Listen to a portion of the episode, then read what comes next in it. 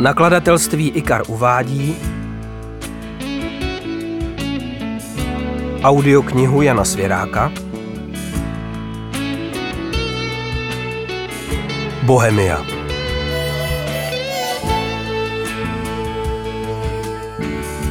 Čte Krištovádek.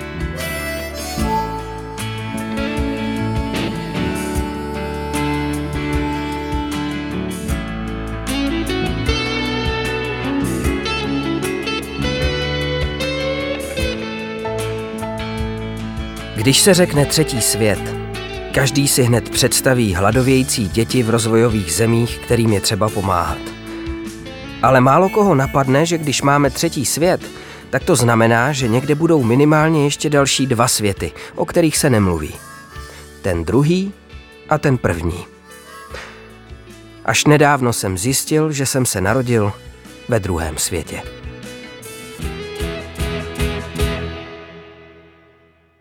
Je sníh. Pod mrakem. Barvy skoro žádné. Černobílou, téměř grafickou krásou se vlní dvě černé stužky dálnice. V těch místech auta sníh už rozjezdila a horkými motory vyfénovala asfalt do sucha. Vracím se z festivalu v Českých Budějovicích.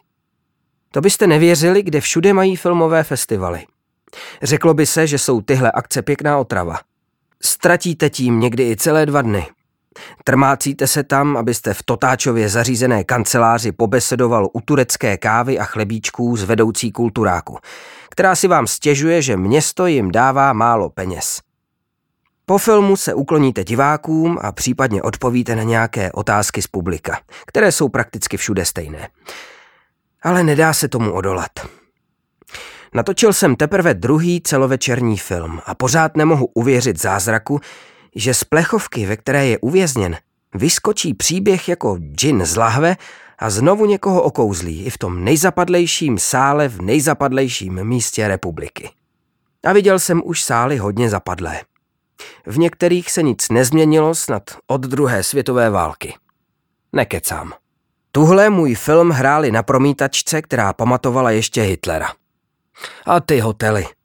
Jedenáct let po revoluci, ale let, kde pořád ještě najdete na posteli seprané a tuhé pruhované ručníčky, co pamatuji z dětství, když jsme s rodiči jezdili na hory do ubytoven ROH. A na nich, jako největší ozdobu, ležet nezabalené docela nahé mejdlíčko. To mě vždycky dojme a říkám si, užívej si to, tohle je jedno z posledních míst, kde takovou věc ještě mají. Člověk by popravdě nemusel ani přespávat. Ta naše země je tak malá, že jste v Praze za dvě hodiny téměř odkudkoliv. To jsou vzdálenosti, jak vyprávějí emigranti, které třeba v Los Angeles běžně odřídí, když jedou ke známým na kafe. Já ovšem přespávám rád.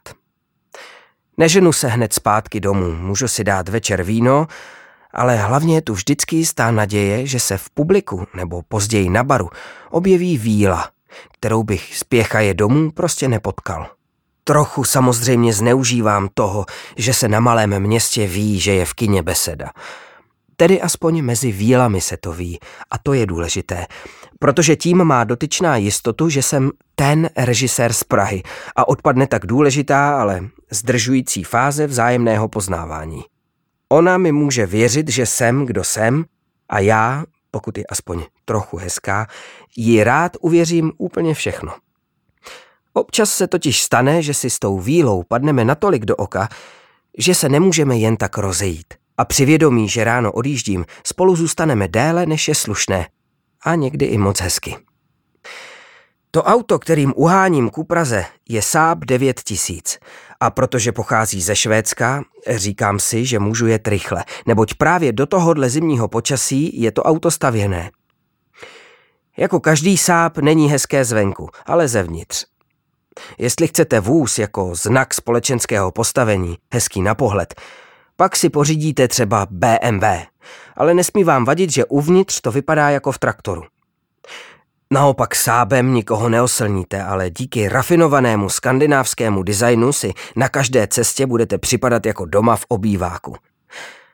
Je to zkrátka vůz pro inteligentní a citlivé lidi a k ním já rád patřím. Nemyslete si, že jsem si tohle báječné auto pořídil z platu filmového režiséra. Byla to bouračka dovezená z Lichtensteinska, kterou jsem tu nechal opravit. Ale ani na to by mi honorář z těch dvou celovečerních filmů nestačil.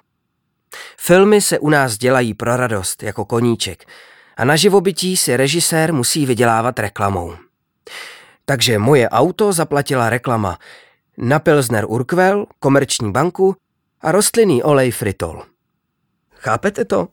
Že za tři reklamy, za dva měsíce práce dostanu víc než za dva filmy, které dělám tři roky. Velká část odměny je asi za určitou prostituci. Za to, že se umělec prodá.